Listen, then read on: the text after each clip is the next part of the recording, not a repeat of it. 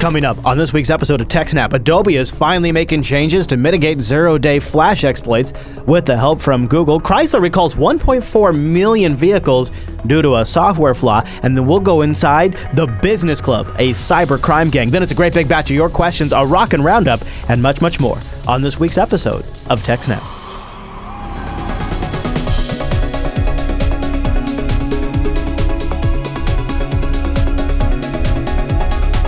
Hi, everyone, and welcome to TechSnap. This is episode 226 of Jupiter Broadcasting's weekly systems network and administration podcast. We stream this episode live on August 6, 2015. This episode is brought to you by our three fine sponsors DigitalOcean, Ting, and IX Systems. I'll tell you more about those great sponsors as this here show goes on. Our live stream, wow, that's power. That's powered by the incredible ScaleEngine over at scaleengine.com. You should really go check that out. My name is Chris, and joining us every single week is our host, the admin, the tech, and the teacher. Yeah, it's Mr. Allan Jude. Hey there, Alan.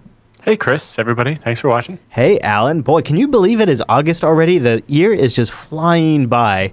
And yes. You and know, episode 226, it's like that number is too damn high. Yeah, it's, yeah, it's too much. It's too much. I can't believe it. And you know, it's like it's like uh, it's like when you go to your favorite fishing spot just when they open up fishing season and they've just stocked the lake and there's like the fish are just like you can throw rocks in the lake and the fish will jump at it because they think it's feed.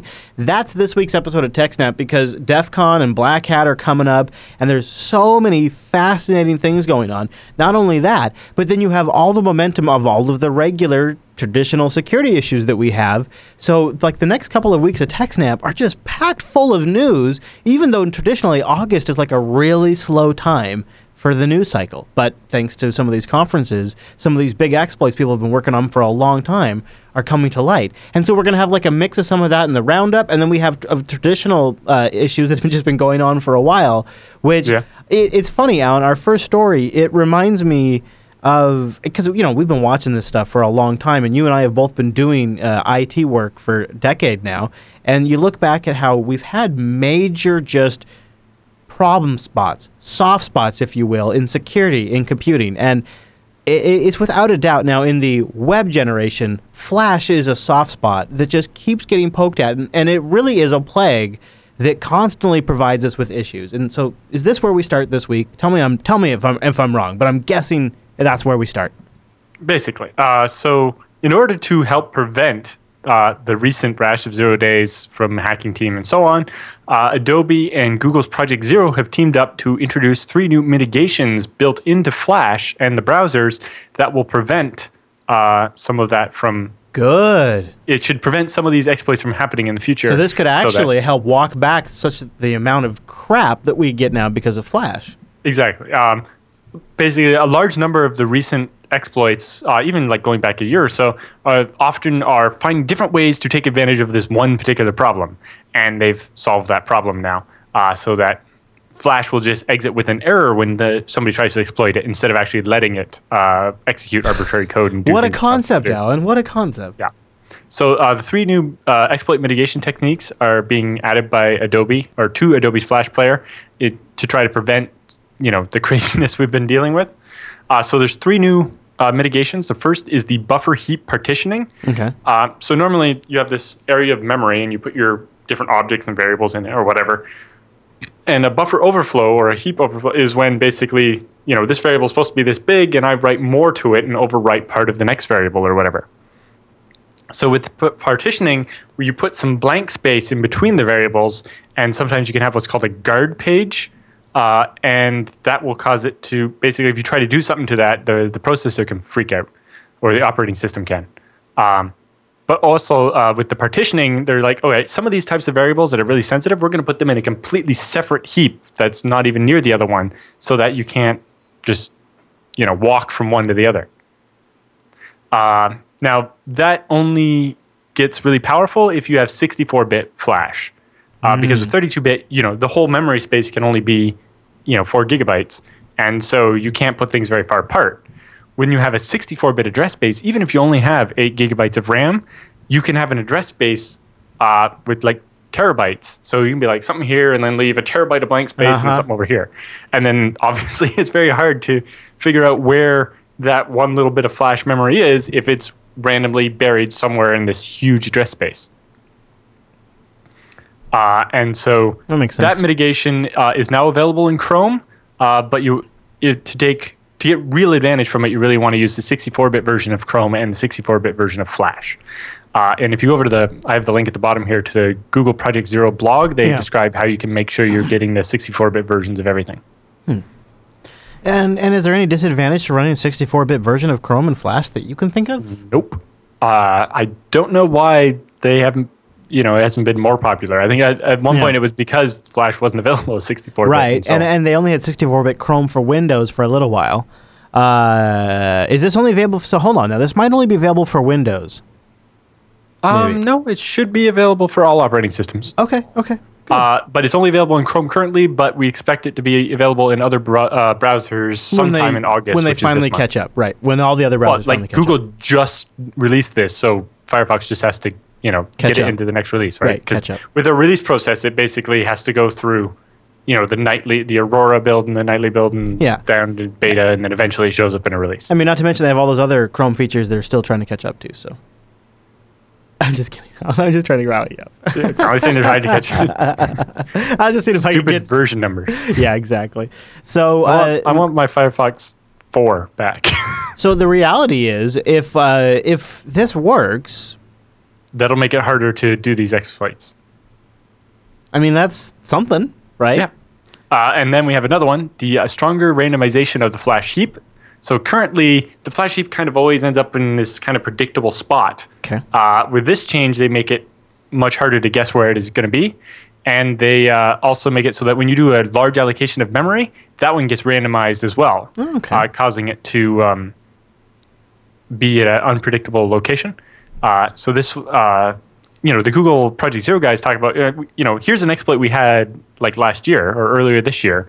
And the way it worked was we just kept making this object bigger until it was like a gigabyte, and eventually we would be able to guess where it was, or at least where part of it was, so that we could find uh, the code we wanted to execute.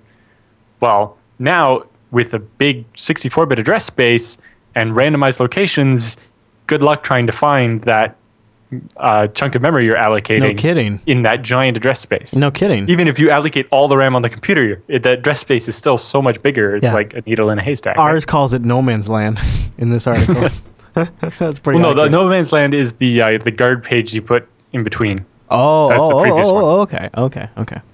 Now the uh, the so the way most of these exploits work is that you'll have some variable, something that the user can write to, and then after that there's a vector variable.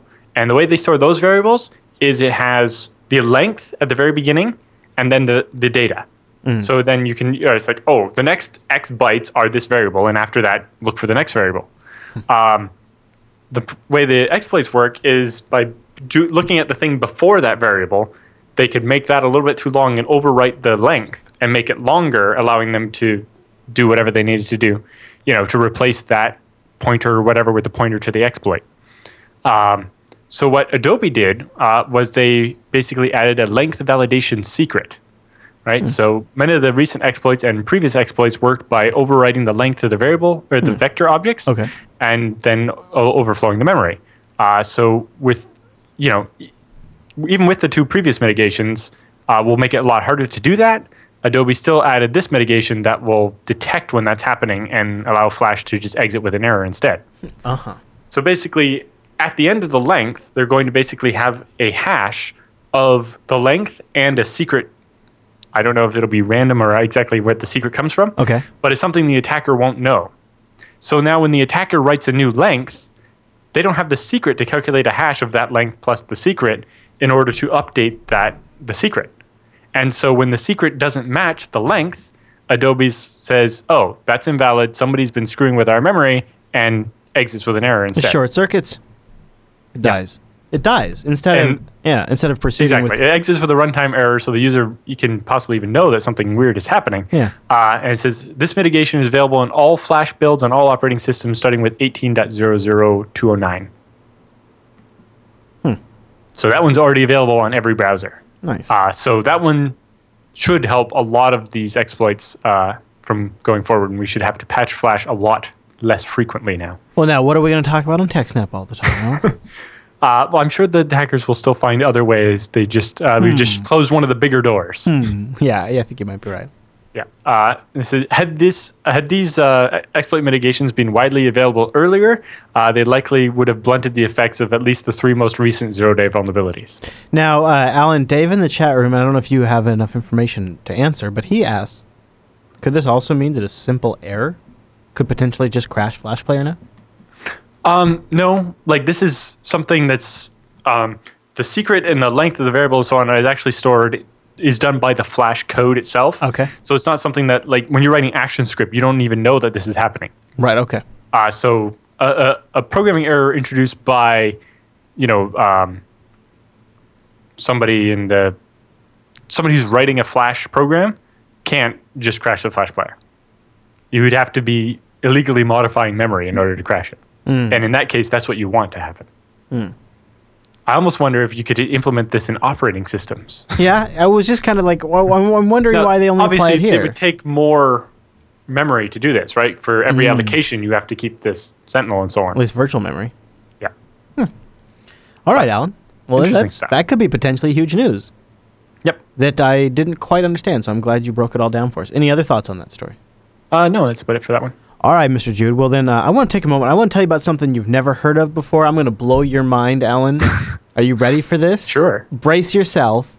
There is a hardware provider out there that gives you accurate quotes that will work with you to make sure it's the perfect hardware. They're going to mm-hmm. give you a white glove experience. They're going to build these machines and then they're going to test them before they send them to you. And they also support FreeBSD and open source in general, including Linux and other ones. Can you believe this, Alan? Such a thing exists. It's iXsystems. Alan, go to ixsystems.com slash TechSnap. Mm-hmm. And Alan, I want you to learn about them for the first time ever because you've never heard about them before until I just told you. ixsystems.com slash TechSnap. And that's why ScaleEngine runs off iXsystems, right, Alan? Yep. Because you never heard of them before until now, right, Alan? Because uh, yeah. Yeah. yeah, right. And actually, I want you to go My face isn't on their website or anything. no, no, no, not at all. In fact, uh, if you were over at iXsystems' uh, Facebook page, you might have noticed they recently had some uh, some new photos posted with the new logo Yes. going up on the front of the building. Look at that thing. Got the new sign. That is sharp uh, looking. I really, you know, Mhm. I'm, you know what I'm gonna do? I'm gonna give that a like right now. Boom, just like that s. Look at Nice. that. The new logo is really clean. I want you to go to ixsystems.com slash TechSnap. They have a white paper over there you can grab. And also go over to their website and just check them out. Tons of good rigs. Stuff that you could run your entire enterprise off, your virtualized infrastructure, your website, all of that, down to just something for your small business, like a FreeNAS system. We've getting we've gotten some really great emails about people who have implemented FreeNAS for their small business, doctors' offices.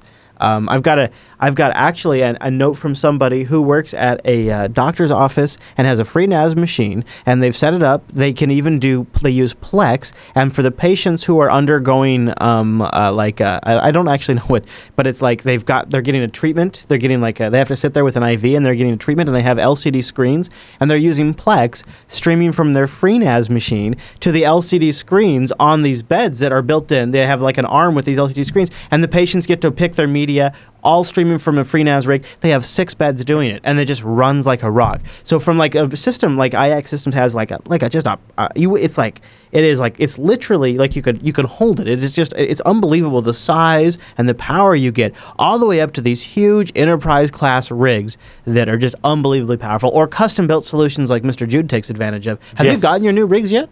Not yet. Very soon. Uh, but yeah, 216 terabytes. You need like an evil mustache you can stroke when you say that, and like put your pinky up in the air, like like. That'd be good. Yeah, it really it's it's amazing too because when you implement something based on open source, you know it's so nice to have a, a hardware vendor who's not going to punt when you have an Yep. issue. They really understand what's going on, and not only that, but the rig that's been built is really best in class. So the Oh, yes. hardware is great, the support's great, and they're not going to punt when you ever have an issue. ixsystems.com/techsnap. Go check them out. They're a secret weapon. If I had known about them um, a dozen years ago, I might still be uh, an IT contractor. yeah, because your life would just be so much easier. really. I mean it's it's kind of it's in a way like i kind of wish i would have known about them a lot sooner. Uh, but uh, you know it, it's not too late for the audience. Ixsystems.com slash techsnap and a big thank you to iXsystems for sponsoring the techsnap program. Okay alan so there's a lot going on these days because you know black hat and um and other con- what's the other one? Um defcon are going on Yep. defcon Uh, and so along this, a lot of guys are coming out with, uh, and groups are coming out with their big, big stories about what they've been able to do. And there's actually been some real world results from some of this stuff. And I guess maybe we start now with uh, Fiat Chrysler. They've had a, ra- a rather major recall as a result of some of this stuff. They had to uh, recall 1.4 million vehicles uh, because the onboard Uconnect system uh, allowed cars and trucks uh, equipped with these radios to be vulnerable to hacking remotely. Hmm. Uh, for example, uh, some of the Jeep vehicles, you could actually turn the ignition off while it was driving down the highway at speed. Over what, a cellular connection, I guess? Uh, I think they have a Bluetooth connection. Basically, they didn't want to run wires between the different parts of the computer in like the in the cabin and the other part that's in the trunk or whatever. Yeah. So they did it with Bluetooth. You're kidding me. Nope. with no security. So basically, if you could just like drive up beside the thing, go bloop, and turn it off. Wow. Yeah. Okay. All right. So now what? Uh, now- so they're doing a the- recall. They're doing The a recall recall. includes Oh, uh, Dodge Ram pickups, Jeep Cherokee and Grand Cherokee SUVs, uh, the Dodge Challenger sports car, and the Viper supercar. okay. So quite Uh, a so it's, it's kind of an odd mix of like pickup trucks, SUVs, and sports cars. Yeah, I guess it depends on what entertainment system they have, like that Yep. that Uconnect system, whatever they call it. Yeah, so this isn't the first time that automobiles have been uh, vulnerable to hacking, but this one's uh, kind of a bit a step further. Ah, but yeah, so apparently the Fiat Chrysler Uconnect uh, infotainment system uses Sprint's uh, wireless network as well, Mm. uh, but it's not a Sprint issue. Uh, yeah. So there you go. So if it's on if it's on internet, it's got a public IP address, most likely. It seems like it, yeah. So unauthorized remote access to certain uh, vehicle systems was blocked with a network level uh, improvement on Thursday. The company said in a statement. so yeah, apparently they're all linked on a Sprint network as well, and they uh, uh, put in some firewall rules to stop uh, vehicles from talking to each other or something. They say affected customers will receive a USB device uh, which they'll plug into their car and it will remotely upgrade the Oh, firmware. Oh, that'll go fine. Something. That then there will be Yeah. no problem with that. yeah. no.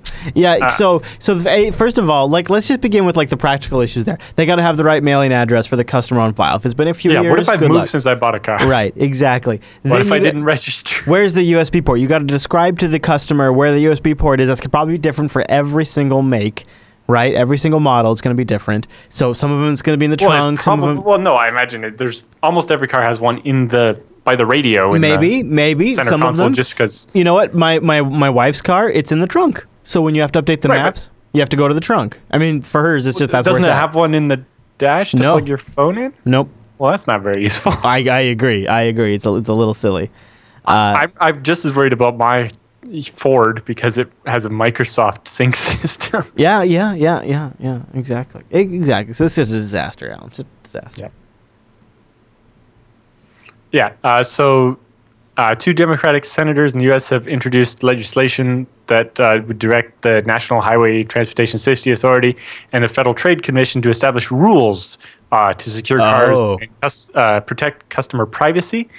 Um, I'm not exactly sure how you can legislate to write secure software, though. Yeah, this is Uh, concerning. but apparently, the senator's bill would establish a rating system to inform owners about how secure their vehicles are beyond the minimum federal requirements. Hmm. So, if it's a star system like the crash test rating, I suppose that makes sense. But how do you determine who gets how many stars? yeah, and, and is that going to be yeah? Who who? Yeah, that's of course. You'll It's just like, probably would it be a track record after the fact? And if you're auditing it before the fact, wouldn't anything that's not the best be bad? Two things jump out at me. Number one is yeah, it's probably going to be an expansion of the existing safety system now, right? And that means more more of course bureaucracy. But number two is it seems like you'd have to have years of track record to really have that data be useful. And Mm-hmm. at the beginning, it's going to be either conjecture based on reports or based on hypothetical testing, and not based or on an audit or something. It's Yeah. like, well, they're not going to read all the code, so it it's going to be Right, like, like- PCI DSS, and that'll just be a waste of money. I don't feel like with all of these exploits we've been talking about over the last couple of weeks with the Jeeps and this stuff, like we don't actually have a solid sense of the practical risk involved. Like how do you figure out what my device what my what my car is? How do you narrow all that down? How do you actually get to my car? Um, and what are my Buy the options? new Toyota Corolla because it has a five USBs rating. Right, yeah. And what are my options like once you've compromised my system? Could I just put it neutral, turn my car on and off again and get control again? Like like all these things need to be factored into a rating system and it's going to take a, a, a decade to have Yeah. all of that kind of data to be able to have anything of any But use. also they have like- to start at some point though, I suppose. It, it also seems like how did they not think of to have a firewall in the car? Yeah. You know, only allow outbound connections, not inbound. Yeah. Well, that's about saving money, I guess. firewall. It's not hard to do. You can get them. They're a thing called free software. I, I guess that's about money. I don't. I, I can't. I, I can't. I don't know. Getting sued because someone died because someone I turned off their car remotely and they lost control because the brakes don't work. Yeah. Uh, is kind of worse. Yeah, I, I totally agree. I do totally agree with you there. I totally agree. Hmm. It makes you think though. Yep. How could they legislate this? I can't. I can't fathom it to be honest with you. But Yep, look at any other thoughts on that story, Mr. Jude? Uh, nope, that's about it. All right. Well, then I'll tell you about uh, my good friends over at Ting. Go to techsnap.ting.com. My cell provider now for over two years. Uh, we have a lot of folks now in the JB crew using Ting. Rikai, our editor, uses it. Noah is a Ting customer. Uh, I believe producer Q5Sys is a Ting customer. Uh, Angela is a Ting customer. I have our nanny on Ting. Like, the, like, uh, and I'm missing people too. There's, I think, uh, I think a couple of our other producers are on Ting. Like the whole crew is on Ting, and uh, a few of those are all under one account, and that's really nice because it's only six dollars a month for the line, and then just the usage on top of that. Well, everybody I just named is pretty savvy, and they're all really comfortable with like Wi-Fi calling, Hangouts, Telegram, and stuff like that. So we just get an outrageous savings on our bill. Like it's like. It's usually no more than like 40 bucks, 50 bucks a month max. And that's like when it's 50 bucks a month, it's like when we're all traveling and going to an event. Yeah. Uh, with, with every cell phone provider available in Canada, the fifty dollars is the minimum to have an account. Yeah, I know, I know, I know. Yeah, techsnap.ting.com. Go there because not only does that support this show and it keeps us going, but it gets you a $25 discount off your first device if you have a Ting compatible device. And they got like a whole bunch because they got GSM and CDMA networks. Well, then they'll give you a $25 discount off of your service for a month and or just your credit towards the credit and that, for me that paid for more than my first month they also have an early termination relief program which is pretty sweet if you're in one of those duopoly contracts and then like one of the nice things about ting besides the fact there's no contract it's only pay for what you use it's six dollars a month for the line the phones are unlocked no hold customer service isn't that nice? No hold customer service. Yeah, you call them between 8 a.m. and 8 p.m. East Coast time. And uh, they also have a great dashboard. And one of the other things I think that's out- outrageously great about Ting is there's so many great ways to stay connected with Ting. They have Twitter, they have an active YouTube profile. They also have a really great blog. In fact, this week, if you've been a Ting customer, I encourage you to go to ting.com slash blog. Go to techsnap.ting.com, then click on the blog link. They have a security update. Uh, there was a, uh, as a precautionary message, they say in a process of, they're in the process of resetting everyone's Ting account password. Which, yeah, I know. Yeah, it's a this was a, a bigger thing that actually happened at Tucows, the parent company, and in fact, uh, Hover and OpenSRS and everything as and we're well. going to talk more about it in the roundup. Uh, and we'll give you more information there. But this is just something we want to get the word out. Uh, you know, really, Get your password reset. yeah. Ting says here uh, some uh, hoodwinks uh, tried to get into our in, tried to get into Ting. We have no evidence that any accounts were accessed or any sensitive details were lifted. Uh, but uh, they want you to go out there and uh, try to cha- reset or, and change your password because just to be safe, they say they've been looking and they're continuing to look. Uh, they have no cause for worry at the moment, but they're resetting every Ting's customer password. It's just an exercising of overabundance of caution, which we here on the TechSnap program absolutely, absolutely Exactly. appreciate. They, they didn't say, well, we saw something suspicious, but we didn't see any evidence of any files being taken, so we're not going to make you do anything. It's like, no, we're going to reset because it's better Yeah, might as well do it anyways. It's good hygiene. Also, I encourage you to think of Ting outside the box. Remember, because you only pay for what you use. You can go get that Ting SIM card for nine dollars, no Yep, contract. Stick that in any phone you already have. Yeah, stick in a phone you've got or a device. Like if you've got a Raspberry Pi that has the connector for the GSM si- chip, that's pretty cool. The Kyocera Dio- Dura X2 is back $47. This thing is a rugged SOB feature phone. And then, of course, they've got the Nexus 6, the Moto G, the Moto E. Of course, they've also got the Samsung line of devices. They got the iPhone 4, uh, 5, and 6. They got the One Plus. So many awesome devices. Moto X2 is a great device. And then they got the Cadillac. The the real the real nice device the, the luxury boat the showboat of android devices the samsung galaxy edge what a crazy phone they've also got the s6 regular and of course they've got the tab Go and of course the Nexus 6 as well, and the HTC Yes. One M8. Lots of really nice. You have the Nexus 6, Alan. How are you liking Yes. that? I am loving it. Wow, that's a monster.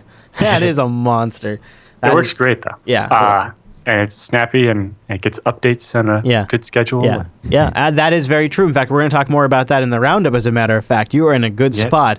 And you know what? When you combine that with the Ting service with no contract, pay for what you use, six dollars for the line, techsnap.ting.com. Man, that's a cool combo. Techsnap.ting.com, and a big thanks to Ting. I mean, seriously, go over there and just try out like the savings calculator for a bit, and just see how much you would save.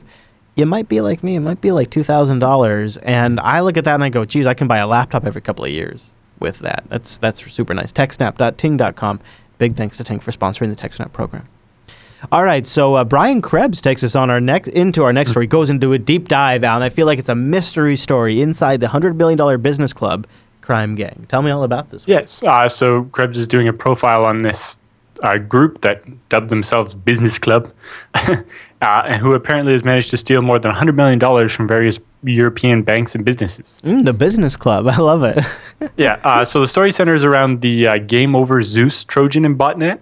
So we talked about Zeus before. It's this uh, banking malware that can like intercept the multi-factor authentication stuff. Or so basically, uh, when you log into your bank, it's modifying the page to make the uh, look like your bank is asking you for like your secret questions and stuff, even when they they're not uh huh. so that when the bad guys are using your account and they get asked a secret question, they already know the answer Very clever.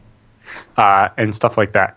Or even you know uh, doing it with multi-factor authentication stuff. So like as soon as you log in, they're like, "Oh, we're ready," and they're sitting there. And then you know when you try to do something normal, maybe they pop up, "Hey, we just uh, we need you to enter the code," and then you, you get a code comes up on your phone, and you're like, "Oh, okay." You type it in, but really, it was the code was being sent by their request to transfer all your money to Russia or whatever. Uh, so this is this. Uh, so there is a commercial version that's been available, and you know any cyber criminal could buy it for a couple hundred bucks on one of these underground forums. Lovely. But this is the special version that the author kept for himself, uh, and he used it as part of this business club game. Part of his private collection, Alan. Yeah, so he had a, a even better version of Zeus that he only used himself as part of this group. Okay. Uh, so last year there was a takedown of the Game Over Zeus botnet, uh, and you know, at one point the FBI had a bounty of three million dollars in order to catch the author, uh, uh, Evgeny, uh, some Russian name I can't possibly pronounce, uh, who went by the hacker nickname Slavic. This is, uh, but most of the details behind this were kind of unknown. Nobody really knew. But that changed today with the release of a detailed report from Fox-IT, uh, which is a security firm based in the Netherlands that does research on this kind of stuff. Okay. Uh, ama- apparently, they managed to secretly gain access to a server that was used by the group's members. Uh, that server, which they rented from a place, uh, was used to launch cyber attacks and also had chat logs between the group, uh, the crime group's uh, leaders, and it kind of give them some uh, background on what was actually happening inside the group. So the chat logs show that the crime group uh, referred to itself as Business Club and counted among its members a core group of about half a dozen people uh, that then were supported by a network of more than 50 different people. Uh, they say, in true Ocean's 11 fashion, each Business Club member brought some kind of cybercrime specialty with them to the group. Nice. So they, you know, they had one guy that was an expert at this and one guy that was an expert at that, kind of like in Ocean Eleven, including uh, 24/7 tech support technicians, um, third-party suppliers of ancillary miscellaneous software and stuff like that, or uh, you know, a guy that was an expert at getting money mules or tricking people into doing stuff like that, or you know, people like we trained to to launder stolen funds and all that kind of stuff. So the business club members uh, who had access to the Game Over Zeus botnet panel for hijacking online banking transactions could use the panel to intercept secret uh, security challenges thrown up by the victim's bank, including one-time tokens and secret questions and that kind of stuff, uh, and then be able to get the victim to actually respond to the challenge to let them to go through. Apparently, the gang dubbed this botnet interface the World Bank Center, with the tagline beneath it that read, "We are playing with your banks." How cute. How cute. Yeah. Uh, the business club regularly divvied up its profits uh, from its cyber heist, although uh, Fox IT said it lamentably doesn't have the details on how that actually worked. However, Slavic, the architect of the Zeus and Game Over Zeus botnets, uh, didn't share his entire cybercrime machine with the club members. According to Fox-IT, the malware author converted part of the botnet uh, that was previously being used for cyber heists to steal money uh, into a distributed espionage system that targeted specific information from computers in neighboring countries, including Georgia, uh, Turkey, and the Ukraine. Uh, so, beginning in late 2013, about the time that the conflict between Ukraine and Russia was starting to heat up, Yeah. Slavic retooled most of the CyberHeist botnet to serve in a purely spying uh, role and began scouring infected systems in the Ukraine for specific keywords in emails and documents that it found, uh, looking for classified documents and certain keywords having to do with uh, the Ukrainian intelligence agency and things like that. What do you suppose that implies? I think at some point, especially when the heat got turned on and they had this $3 million bounty, uh, that he got an offer from a government and a country that he's in um, to protect him in exchange for his services. So he starts spying on the new Ukrainian government. Yeah, so use your botnet to spy on the Ukrainian government for us, and we won't let the Americans come arrest you for stealing the money that you had stole or whatever, right? Boy, that there is some the history. Hopefully, will connect the dots on that story. That's interesting. Uh, they apparently the botnet was also then later used against Turkey. Uh, it says the keywords uh, are around arms shipments and uh, Russian mercenaries in Syria. Uh, obviously, this is something that Turkey would be interested in, and in this case, it was obvious that the Russians wanted to know how much the Turkish already knew. So, it's like uh, Russia sends mercenaries into Syria and then is watching the computers of the neighboring countries to see if they know that it's Russia that's doing it yet. Well, and it's interesting because uh, the, uh, the the current kind of line of thinking is that uh, not to bring politics into TechSnap, Mm-hmm. but the situation in Benghazi was actually about there was a CIA annex station next to Benghazi that was coordinating transfers of weapons from Turkey to Libyan rebels and Syrian rebels, and Turkey was coordinating the transfer of those weapons from the U.S. as sort of a third party intermediary to sort of absolve the U.S. of the connection to the weapons. Mm-hmm. And so it's fascinating to see that this would be communications from the Turkish government that are classified because that are being surveilled by this Zeus banking Trojan. right and if there is connections to the Russian government because they would likely be the ones interested in monitoring the new Ukrainian government they'd also be interested in the US they were supplying the- arms to Syrian rebels Exactly. They were backing the Syrian government and so on. yeah he's backing Assad So specifically, it says uh, the espionage side of things was purely managed by Slavic himself.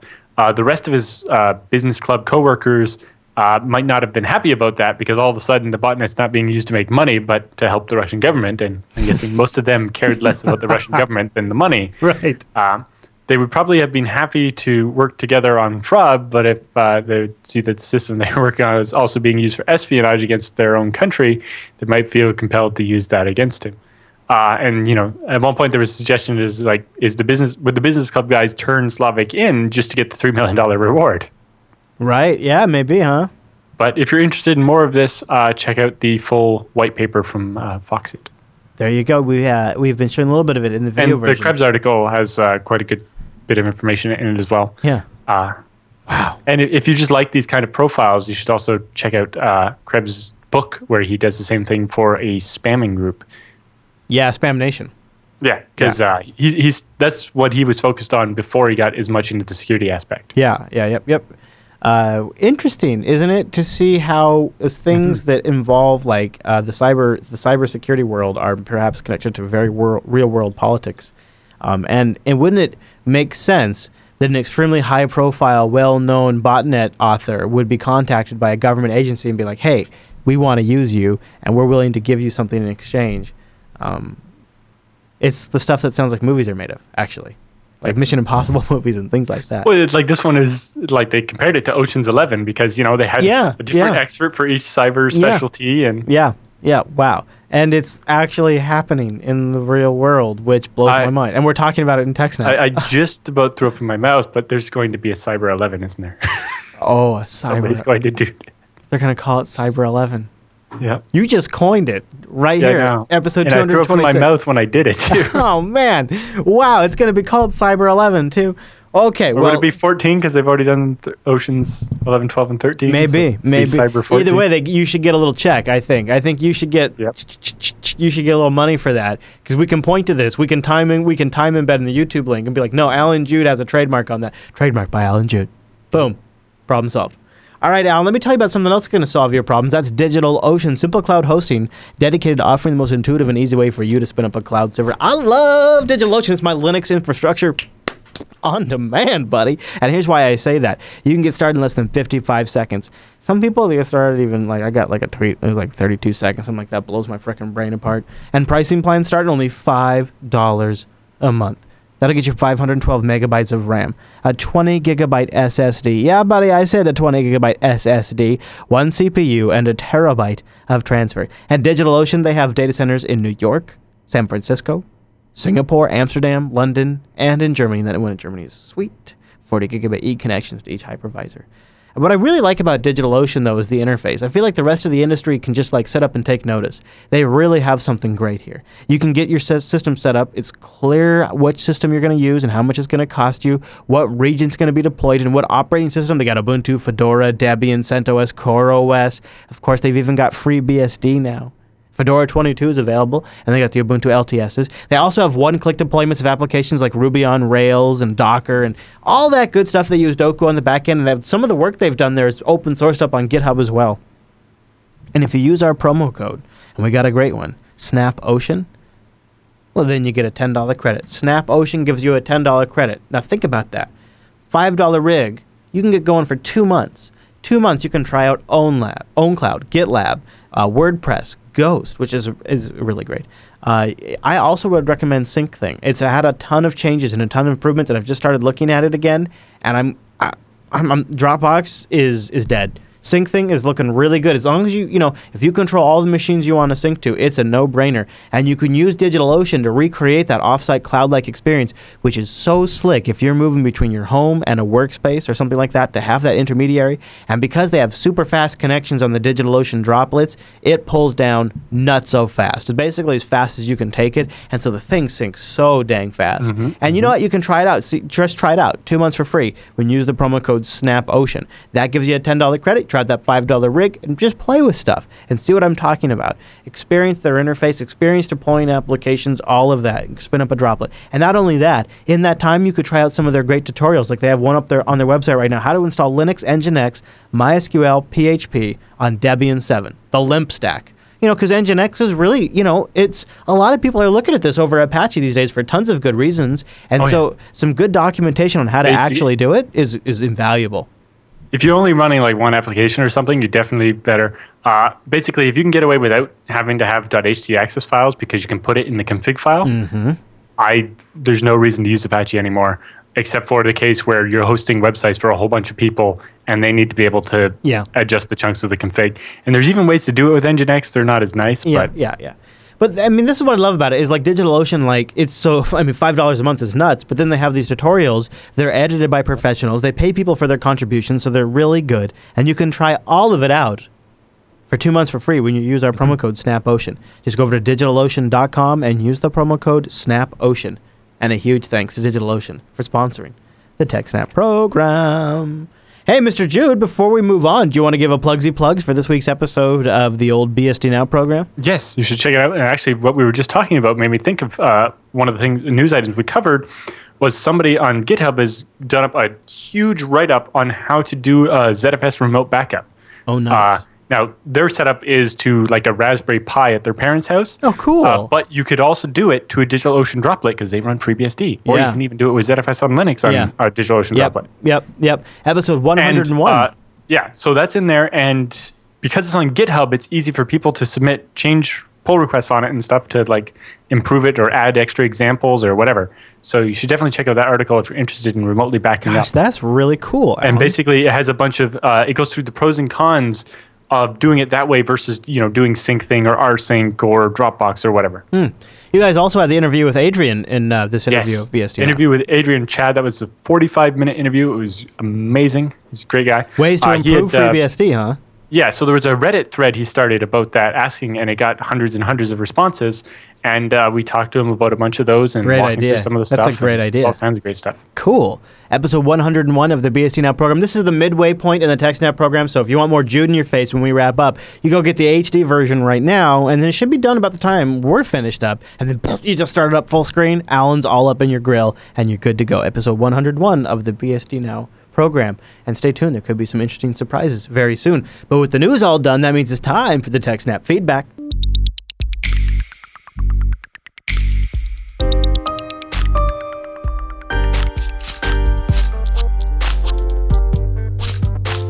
Thanks for sending your emails to techsnap at jupiterbroadcasting.com or popping that contact link at the top of the Jupiter Broadcasting website, or even better, like a ninja, creating a thread over on our subreddit at techsnap.reddit.com. Our first email this week comes from Tim, and Tim writes in about a FreeNAS question and quad gigabit Ethernet.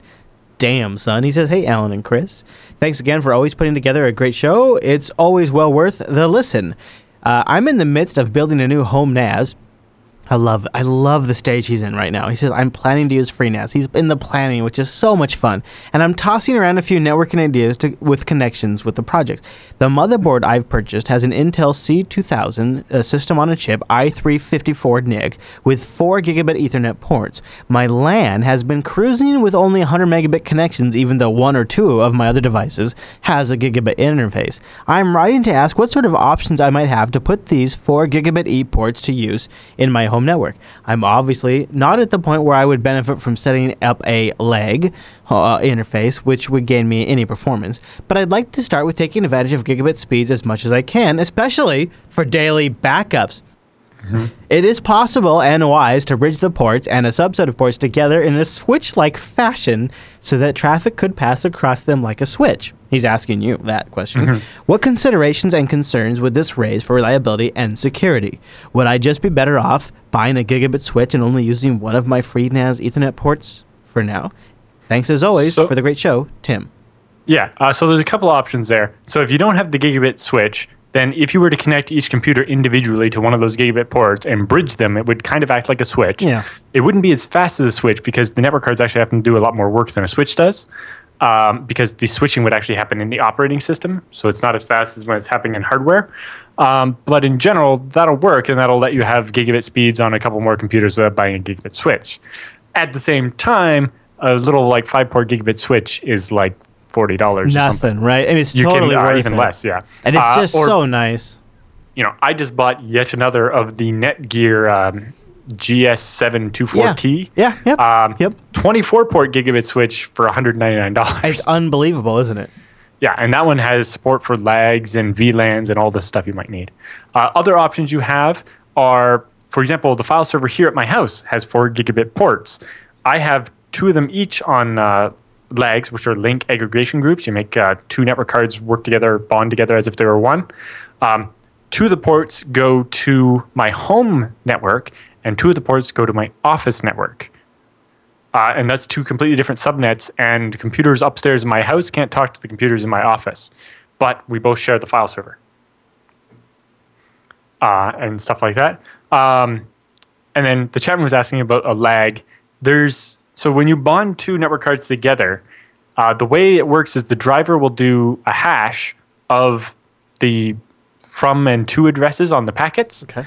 and um, decide and basically depending on you know if the hash is even or odd it will send the packet out port one or port two uh, and so that means that you can now send two gigabits of traffic out to the network but if you're sending just from your file server to one machine Uh huh.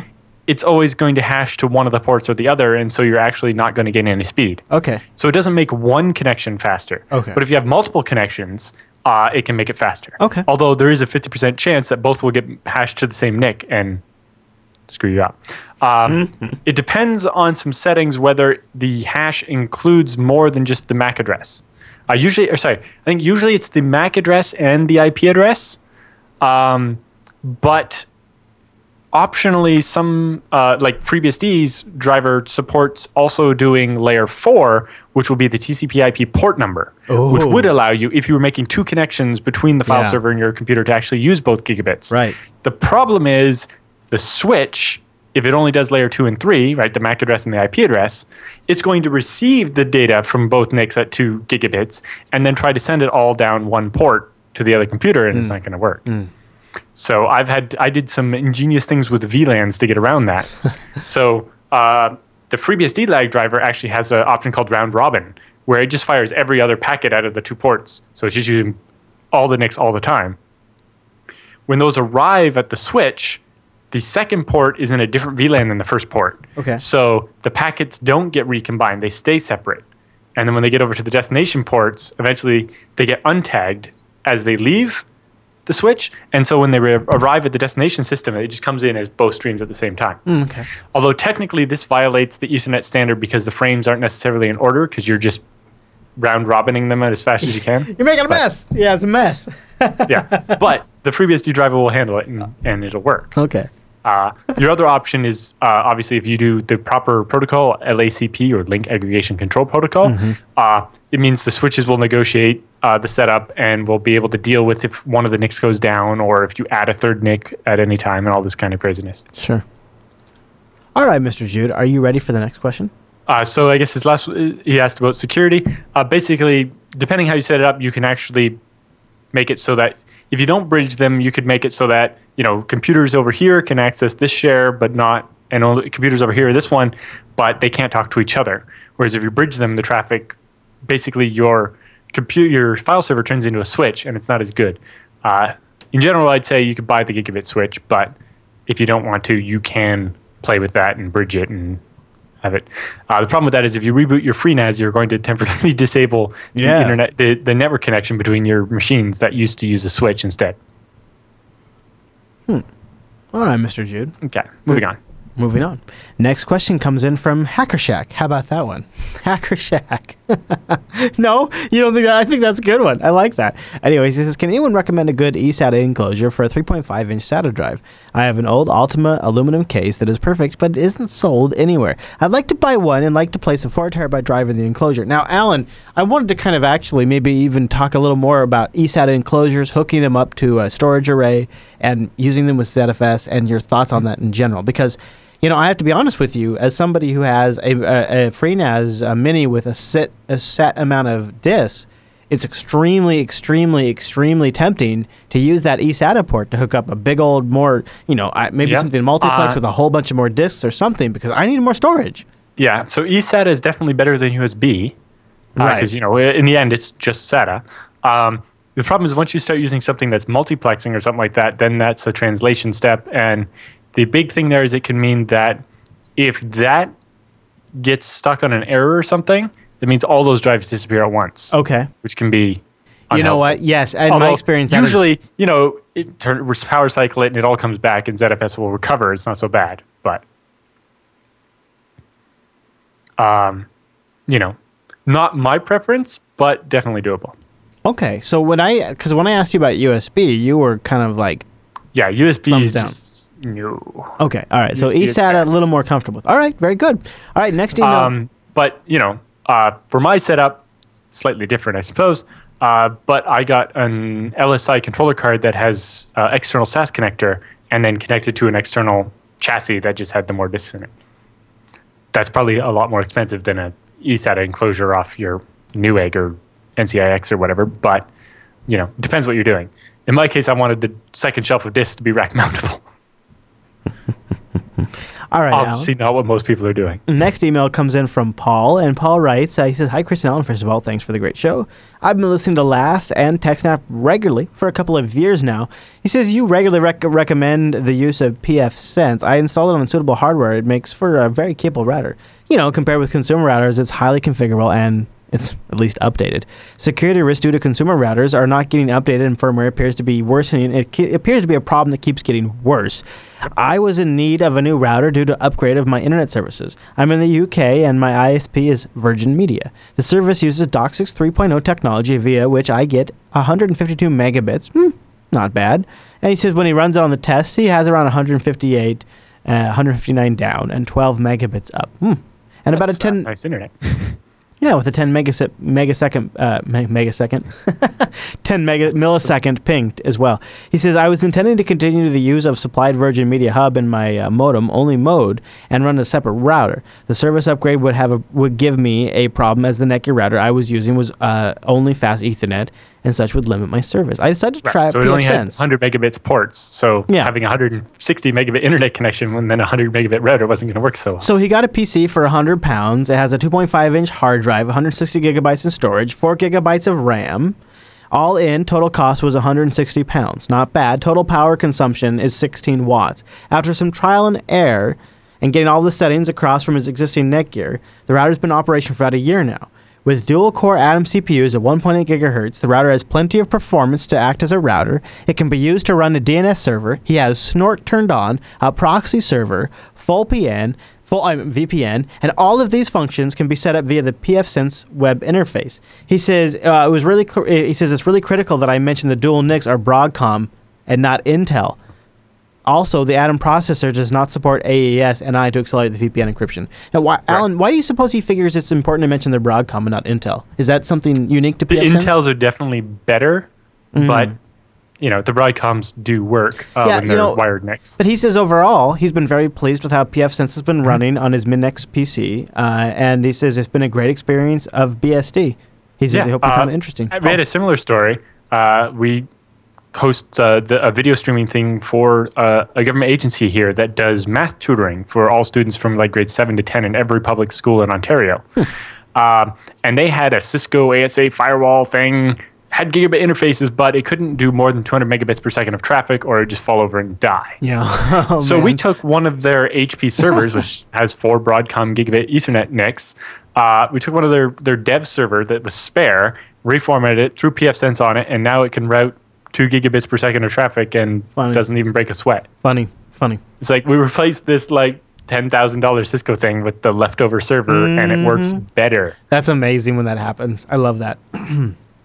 Jason writes in, and this is great. We had a question last week around like a Gluster FS alternative, and we're like, all right, we'll toss this out to the community. Maybe we'll get a good answer. Well, Jason writes in with not just one good answer, but like three and maybe even four really solid, great answers. He says, recently a viewer had a question with essentially sounded like a distributed network file system. Allan mentioned Gluster FS. Well, maybe I misunderstood the user's requirements, but there are a couple of distributed network file systems that are all open source. And basically, the guy's question was, "Is Glus- I know about Gluster FS. I don't really want to use Gluster FS right now. What are my other options?" And so Jason says, check out Moose FS, Lizard FS, and Ceph, C-E-P-H, which was recently purchased uh, by Red Hat. He says also Lizard FS, by the way, is binary compatible code rewrite of Moose FS. Go check these out. You might find some of this information useful. Again, that's Moose FS, Lizard FS, and Ceph, which is Yeah. C-E-P-H. And of course. of course, if a whole project, Lizard FS, was based on the fact of like, Moose FS is so terrible, we need to rewrite all the code. Uh, that doesn't inspire me to use Moose FS very much. um, now, Ceph, I have heard of a bunch of people. Uh, I might actually try to look into that. Um, although that was also where uh, SourceForge ran into all their problems. Although I don't know that that was actually because of Ceph. Uh, but yeah, uh, I mentioned Gluster FS because what he was asking about ZFS and so on, and I think that was the one that, as far as I had heard, was closest to uh, working with FreeBSD. yeah. And uh, There's, we, there's a working port of it. Yeah, which we talked a little bit in last week's episode about. Now, Allan, uh, I, maybe we should have put this at the top of the news segment because this is kind of a big deal. Uh, the integrity of FreeBSD could be completely compromised because some rogue hacker known as Allan Jude now has enhanced commit privileges. Can you expand upon this story, Mr. Jude? Right. So, uh, yeah, I, I'm sure everybody's seen the video if they were interested. Uh, last year in 2014 at uh, BSDCan, they gave me a, a documentation commit bit, which allowed me to commit to the documentation tree at will. Uh, well, I'm under mentorship, so everything I do have to be reviewed first and so on. Anyway, but I could go crazy on docs. Uh, but based on my recent work on the installer and some other bits, uh, they've now uh, given me a commit bit for the source tree so I can actually break the entire operating system. Good job, sir. Uh, I would say that is a level up, achievement unlocked, as it were. Yes. Nice. uh, and uh, you should definitely uh, feel sorry for uh, Baptiste Daroussin and uh, Marcel Moolenaar, who are my mentors and have to review everything I propose to commit. I do, I do, I do. But you Feel know what? You know, it's a pretty. It's, Novice C. it's pretty neat though. It's still at the same time. It's it's pretty cool. And you know what? Uh, I'm sure. I'm sure, Allan. I'm sure you'll be judicious and cautious with your commits. Yes. I'm sure. I, I have no doubt. Uh, I haven't and broken so far. I broke. Uh, I made xargs, the uh, utility which basically allows you to take an input thing and break it up into, a, you know, if you have to delete a thousand file names, uh, instead of running rm file, rm file, you can do pipe that list into xargs and it'll break it up into two or three commands, whatever, based on, you know, you can only have so many files listed per command. Um, and sometimes you're only allowed, you know, for example, if you're doing ZFS, you're only allowed one uh, argument at a time. So uh, Xargs has this option where you can do like capital P5 and it'll do five of them at a time concurrently. yeah. Uh, well, on Linux, there's minus P0, which does as many as possible at once. Uh, and BSD didn't support that. And uh, so somebody proposed a patch to add it, and I uh, cleaned it up and got it committed. Very nice. Cool. Cool. Well, you know what? If you would like Allan's same attention to detail and judiciousness and cautiousness, you can email the program, techsnap at jupiterbroadcasting.com. Go over to jupiterbroadcasting.com slash contact and send in your questions. We want to get your questions to the show. Give us a whole new batch, please. I really do want them. Your security questions, your networking, your hardware, your infrastructure, Uh, questions about purchases, anything like that that we like to just get into, please send them in to the show, and that way we can answer them in next week's episode of the TechSnap program. You can also submit them to the subreddit techsnap.reddit.com, and of course, we love to get them every single week. So keep sending them in, even if we didn't get to your question this week, it might still be in our archive, and we'll try to get to it next week. And if you don't hear an answer, try the subreddit because we have a really, really smart community as well. But with the feedback all done, that means it's time for the TechSnap Roundup.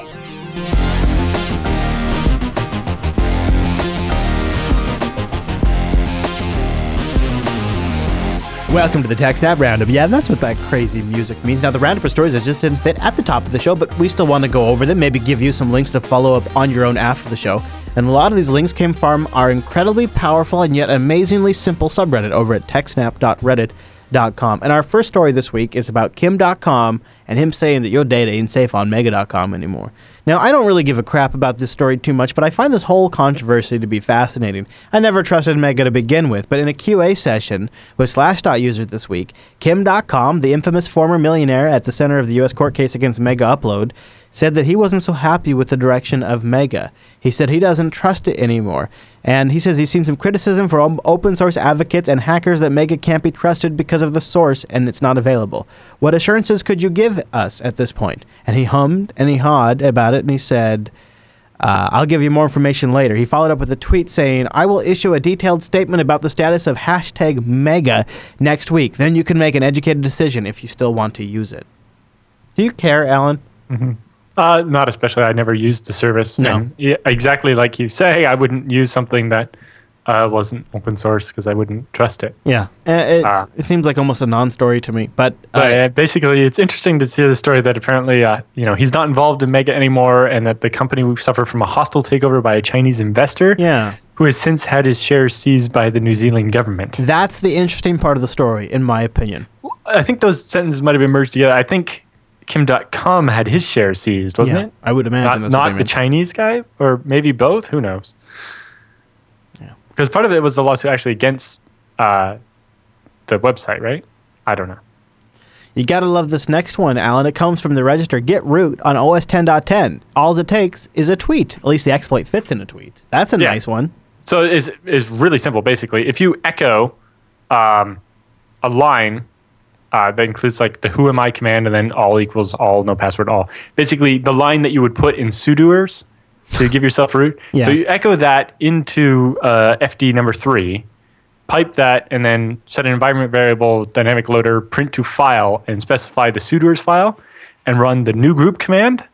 It's actually because that command's SUID, it's going to actually Oh, echo yeah. the line you just printed to that third file descriptor Yeah. into that sudoers file. And then you just run sudo minus s in your root. Why an environment variable has the ability to uh, write a random line from a file descriptor into a file, I will never understand. Oh, so But, that way it just works, Allan. Yeah. It just works. Yeah. uh, so basically, set UID binary, uh, like new group, and boom, you have Yep. uh, everything you need. Hey, uh, Allan, did you ever read The Martian? Nope. Oh my goodness, son. If you need an audible for a trip or something like that, get The Martian. It's the best book Oh, is read. that the one? There's the movie coming out. Yes. It's yes, with ben Yes, A- well, not uh, Ben Affleck, but um, what's the other uh, one? Not Ben Affleck. Uh, what's the other guy? Come on, what's the other guy? Matt Damon.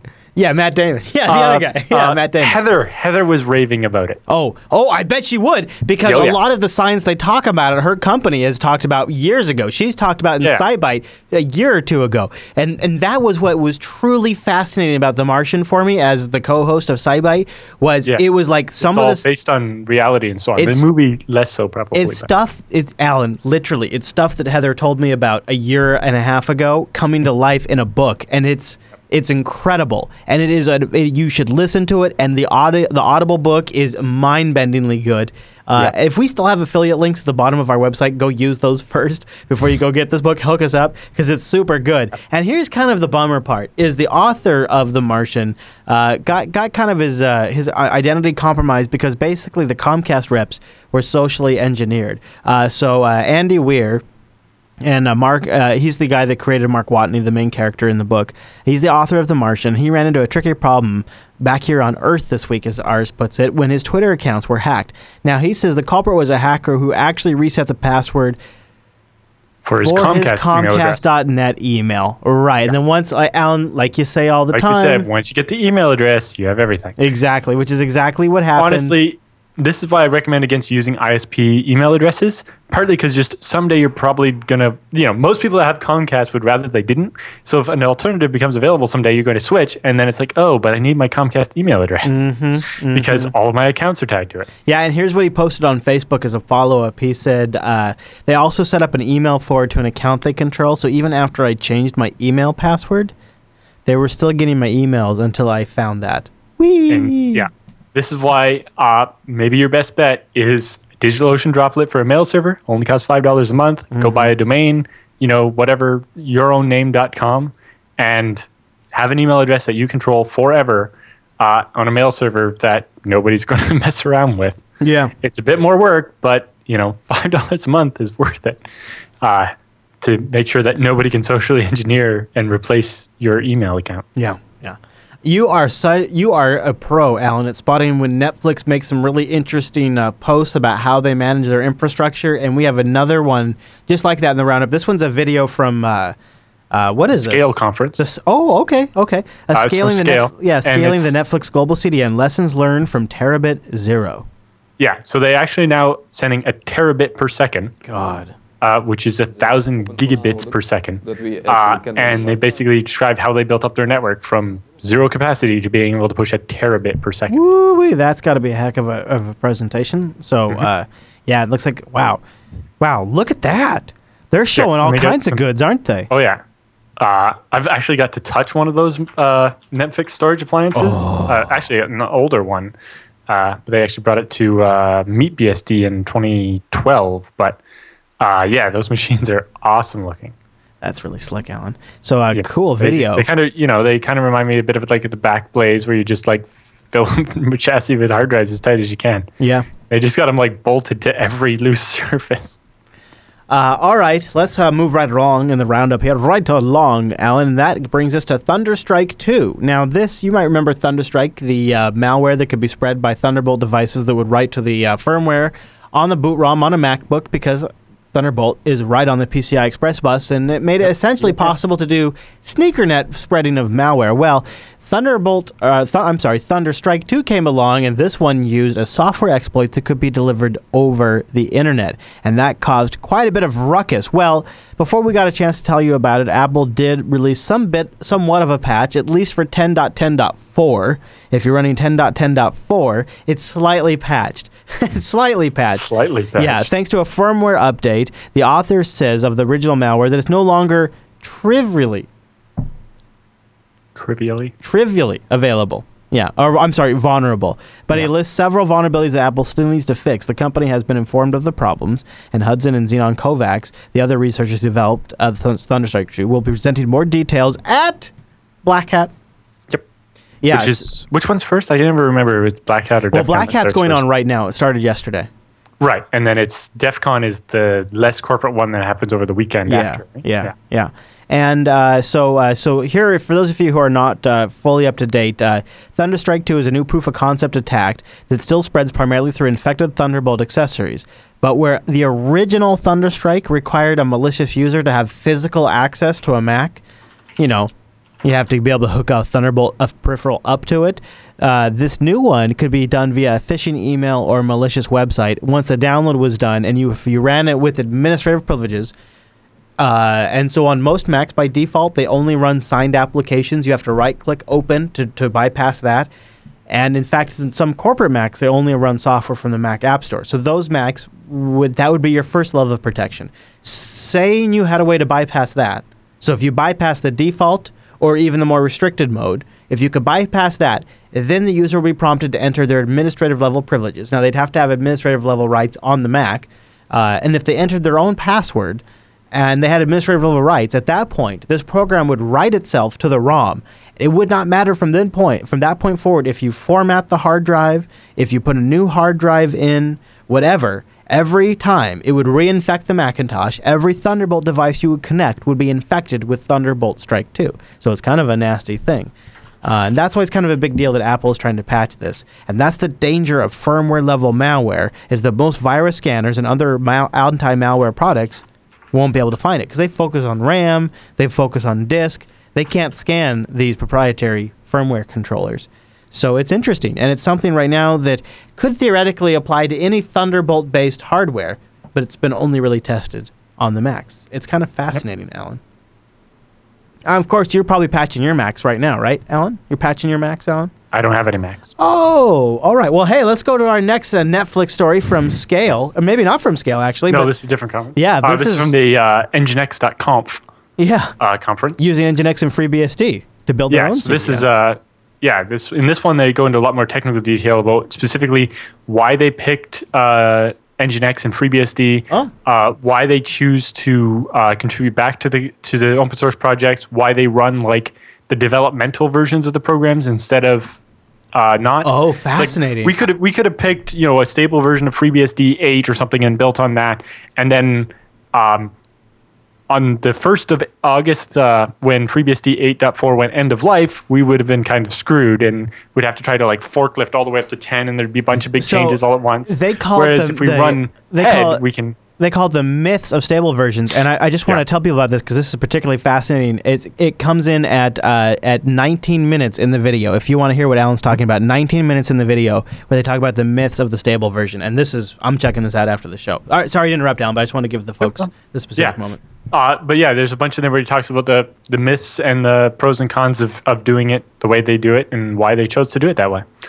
Uh, you know, this was a common theme at uh, uh, BSDCan this year with the companies that were there, because a bunch of them are um, in the middle of or just finishing giant projects where they're like moving from FreeBSD 6 to 10 or or you know something like that, and they're like, "Yeah, we promise we'll never get this far behind again because that was really dumb." uh, you know yeah. if you're building a new product don't start with what's stable right now because if it takes you two years to build your product then that's not gonna you're gonna be past the end of life by time you're done.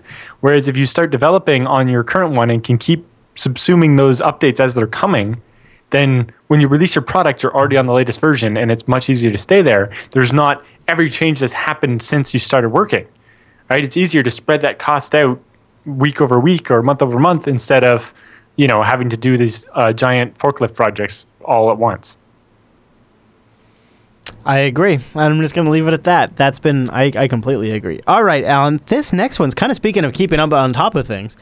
Yes. I, I don't know. I, I am, I am, I, I am, uh, I'm so skeptical, but I just want to believe. I believe this can happen, Allan, and, and Google's going to make it. They're going to make it happen. Uh, this is just this announced today. Uh, from this week on, Nexus devices will receive regular over-the-air updates each month focused on security, in addition to the usual platform updates. The first security updates of this kind were rolled out today, August 5th, that's uh, yesterday, to the Nexus 4, 5, 6, 7, 9, and 10, and of course, even the Nexus player. The security update contains fixes for issue bulletins provided to partners through July 2015, including fixes for the lay, uh, for the libstagefright issue. At the same time, the fixes will be released to the public via the open source project. Nexus devices will continue to receive major updates for at least two years, and security patches for longer of three years from initial availability, or 18 months from the last sale of the device via the Google Store. So which is ever longer? So you get at least three years or uh, 18 months after they stop selling it, whichever is longer. So if they keep selling it for five years, you get five years plus 18 months. Which, uh, so this is what we asked for like two years ago. Uh, n- Google guaranteeing that we're going to push a security, you know, we're going to have a patch Tuesday every month and we're actually going to fix the problems. And you know, all it's going to take for this to happen everywhere is once you know once Google makes this policy, and if the phone companies get used to doing it, and it's going to have one every month, then they're just going to set up the infrastructure to just handle Well, it. Well, the OEMs also of- Samsung, HTC, LG, Motorola, Yep. they all have to get on board too. Like that's just well, scratching the Samsung has already said they're on board. Yes. Yep. Yep. Yep. Yep. Well, So they've said uh, things like this before, that's why I'm a little so happy, skeptical. I hope it works. I really do. All right, Allan. This Yeah. next one's a tweet. I it call. just it's really needed to happen. It really needs to happen. Yeah. All right. Next one in the roundup. A call to PHP's MT underscore rand generates only odd numbers, and they have a link here. This is a tweet in yeah, the roundup. It, it shows the output. What's more interesting, if you look a little bit further down, uh, somebody else has a second tweet where they talk about it looks even more interesting in hex. And if you look at that one, when you see the random numbers printed out in hex instead of uh, as random numbers, they actually look quite a bit different. And you get, uh, if you look at the hex, you see it's a bunch of random digits and then zero zero zero zero zero Zero one. one. Yeah. And it's like, uh oh, it's like all the low bits are not being set or something. Looks like it could be a fairly serious bug. And yes, your random numbers are a lot less random if there's a whole string of zeros in them. Yeah, yeah, thanks, Allan. Oh, great. More retailers hit by a third party breach, including the Yes. online services like uh, uh, some of the online Walmart and submissions, CVS Pharmacy, C- Yeah, Rite so Aid, Sam's Walmart- Club, Walmart Canada. yeah. So basically, all of these companies, what they have in common is they outsource uh, to another company for video processing And photo so processing, If you've been to any of these, uh, yeah, photo processing. Uh, if you've been to any of these stores, you know there's a kiosk you walk up to, and you can plug a USB stick or stick an SD card in and process your get your photos done. Oh, yeah, sure. Uh, well, the company that makes that kiosk or software for it anyway got breached, and so it has all the payment data and. Uh, or the, uh, some of the stores say they're not sure that the credit cards were stolen, but there was a breach and it affected all of these companies because they all. It turns out Oh. every one of these photos kiosks is from the same company. Oh, boy. Uh, yeah, that makes sense. You get you get the one guy. Yeah. Yeah, and like the way it's set up, uh, instead of Walmart integrating in their website, there was like you know WalmartPhotos.com or whatever that was basically just pointing to this other company, and all of those sites are currently offline while they uh, try to solve some of the problems they had. Okay, Allan. Our next roundup comes from OpenWall.com. What's this one about? Is this the? This is from the open source uh, operating system security list. yeah. So this is where they talk about uh, security vulnerabilities and and you know where you get CVE numbers assigned and how uh, there's a, a separate private list where the Linux distros and uh, FreeBSD and so on get told about vulnerabilities ahead of time to coordinate. All right, everybody, you know, on at noon on Friday we're going to all release our patches for this vulnerability, right? To give everybody time to get all their patches ready. So um, uh, which is the company that does like SSLLab.com and a bunch of other stuff, they found uh, two exploits for WordPress, and so they got their CVE numbers assigned, and they set up a coordinated release date for the patch uh, for July 23rd Okay. at 5 p.m. East or uh, uh, not Eastern or Pacific UTC. Uh, so then they posted on the list here. It's like, uh, hello, it's July 23rd at 5 p.m. UTC. The coordinated release date for CVE uh, 3245 and 3246. Please find our advisory below and our exploits attached. And then um, somebody replied in with in, with uh, emphasis, why are you releasing a full exploit just minutes after the patch is released? Right. Disclosure: I am an employee of Red Hat, but this is purely a personal question. Right. Like, why the hell are you doing this? And then obviously the response is uh, because that's how coordinated release dates work. Instead of trying to shame Qualys for not following your arbitrary views on what is or isn't responsible disclosure, uh, you should make sure Red Hat uh, releases patches hours before the CRD, just like Ubuntu does. right? So everybody was given the patch ahead of time and was like, make sure you're ready because we're releasing the details at this time. And then they're like, why did you release the, the exploit along with the details? It's like, because that's what you do. Hmm. It's like, Maybe we need to visit that. uh, you know, that's that's what this is basically the hybrid of full disclosure, which is you announce the vulnerability and give out the exploit code immediately. Right. And then there's responsible disclosures. You tell people ahead of time, everybody gets all patched up, and you say, I'm releasing at this Yeah. time. Yeah. Yeah. Yeah. And I guess this guy was expecting them to release the details of the ex of the problem, but not the exploit code. And it's like, well, at that point, you're really not helping anything, uh, because anybody can read the details and write their own exploit code. But at least now that you've attached some exploit code, after I've patched, I can use that exploit code to make sure that my patches were successful. So actually having the reproducer or the proof of concept with the security notice is quite helpful because it lets you make sure that you, their patches are actually been effective. Well, that is something to think about, Allan. Yeah. All right, are you ready for this next story? Mm-hmm. Okay, so um, I do we got to ruin all the things? HP has a new study that reveals that smartwatches are vulnerable to attack. Smartwatches have only just started to become part of our lives, they say, but they deliver a new level of functionality that could potentially be open that could potentially be opening the door to new threats and sensitive information and activities. The general manager of HP Security said, "Dun dun dun." I don't know, Allan. I mean, I guess anything that has a network operating system that has con- an active, persistent connection to the internet, or at least a network, has potentials to be exploited. But isn't this this? Yeah, this is this. If you have a laptop, a Chromebook, a cell phone, a tablet, that's all the same, right? Don't you think? Well, so why do we have to make the new mistakes every time we add a new class of device?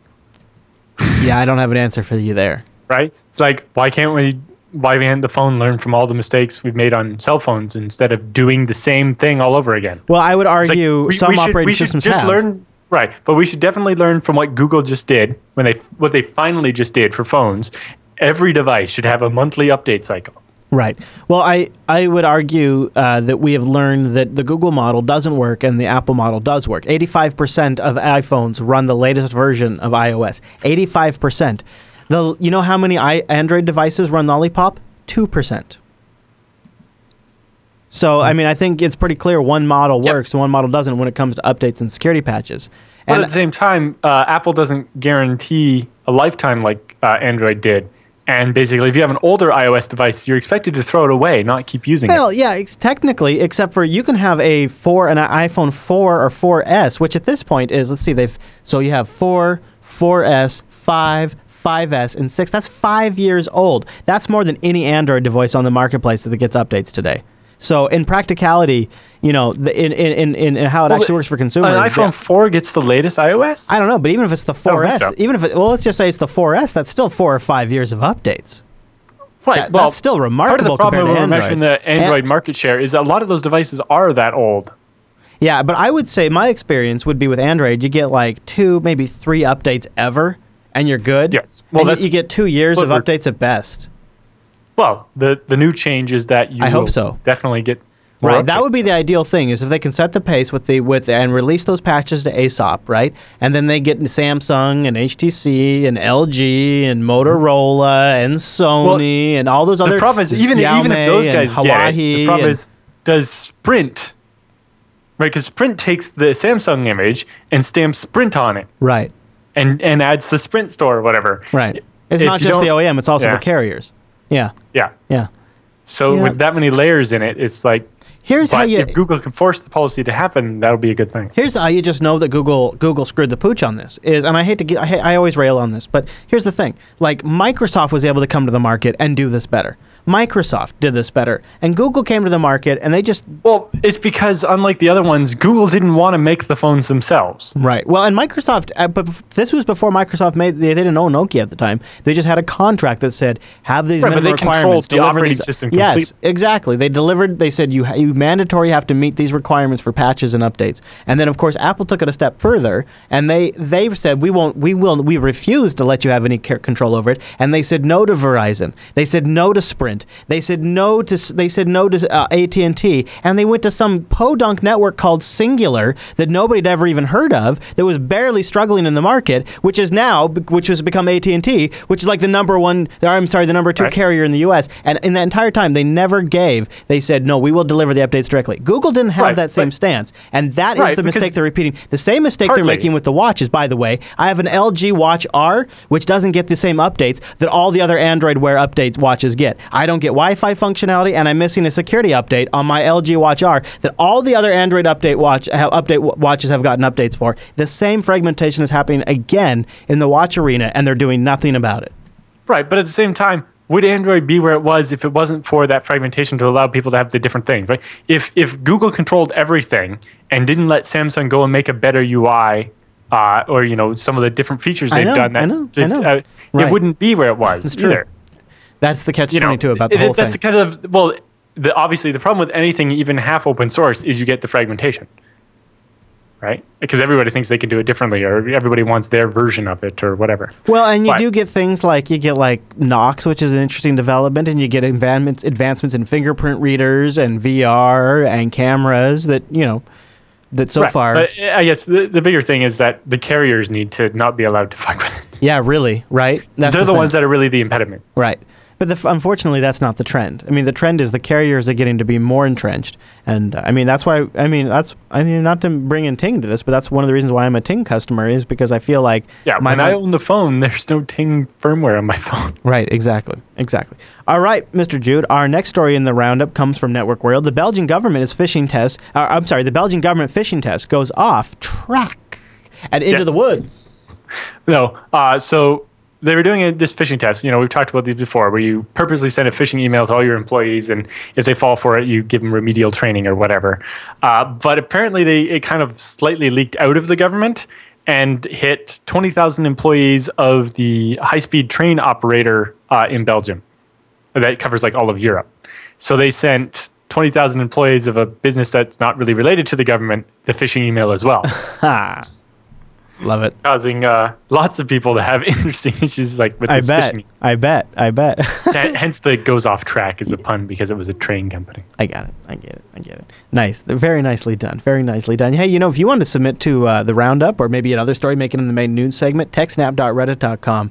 That's where you go. There. Also, uh, community feedback, discussion threads. We'll have a thread for episode 226 in there. If you want to give specific feedback for this episode, you know, something unique to just this episode, put it right there, episode 226. And don't forget, you can also join us live. In fact, next week, aren't we doing a, are we doing a double snap next week, Allan? Uh, yes, we have to because I'm going to the FreeBSD Cambridge Developer Summit the week after. Yeah, so that means it's going to be a effing marathon day. So join us at 11 a.m. Pacific. That's usually when we start. Go to jupiterbroadcasting.com slash calendar. Uh, you'll get all of the uh, scheduling in your local time zone. The robots just do it for you on demand. Also, that means we really need your emails because we really need your emails if we're going to do two shows. Oh my God. Go over there, please. JupiterBroadcasting.com slash contact. I'm begging you. We need double, double emails because, well, we got to do double, double, double, double the shows. We got plenty of like big stories because like Black Hat and DEF CON are going on. So we got a crap ton of news, but we really, really need your feedback. So please send it in. Go to JupiterBroadcasting.com slash contact or techsnap.reddit.com. We're, al- we're also going to need more roundup stories. So please double in on the efforts. Anything you see that's interesting, please go vote. I'm asking you because we want to have great, great episodes for you guys when we double record. And the best way to make that possible is to have you contribute in those ways. Contact and the subreddit. And that makes a huge difference. And also, last but not least, subscribe so that way you just get the show automatically. You don't have to worry about when we record or anything like that. Just go to Jupiter Broadcasting, look for episode 226. You'll go in there, you'll see the download links right below that, RSS feeds below that. Show notes have everything we talked about in this week's episode of the TechSnap program, documented in copious fashion, as Mr. Jude mm-hmm. often does, which is very, very nice. All right, everybody. Well, thank you so much for tuning in this week's episode of TechSnap, and we'll see you right back here next week.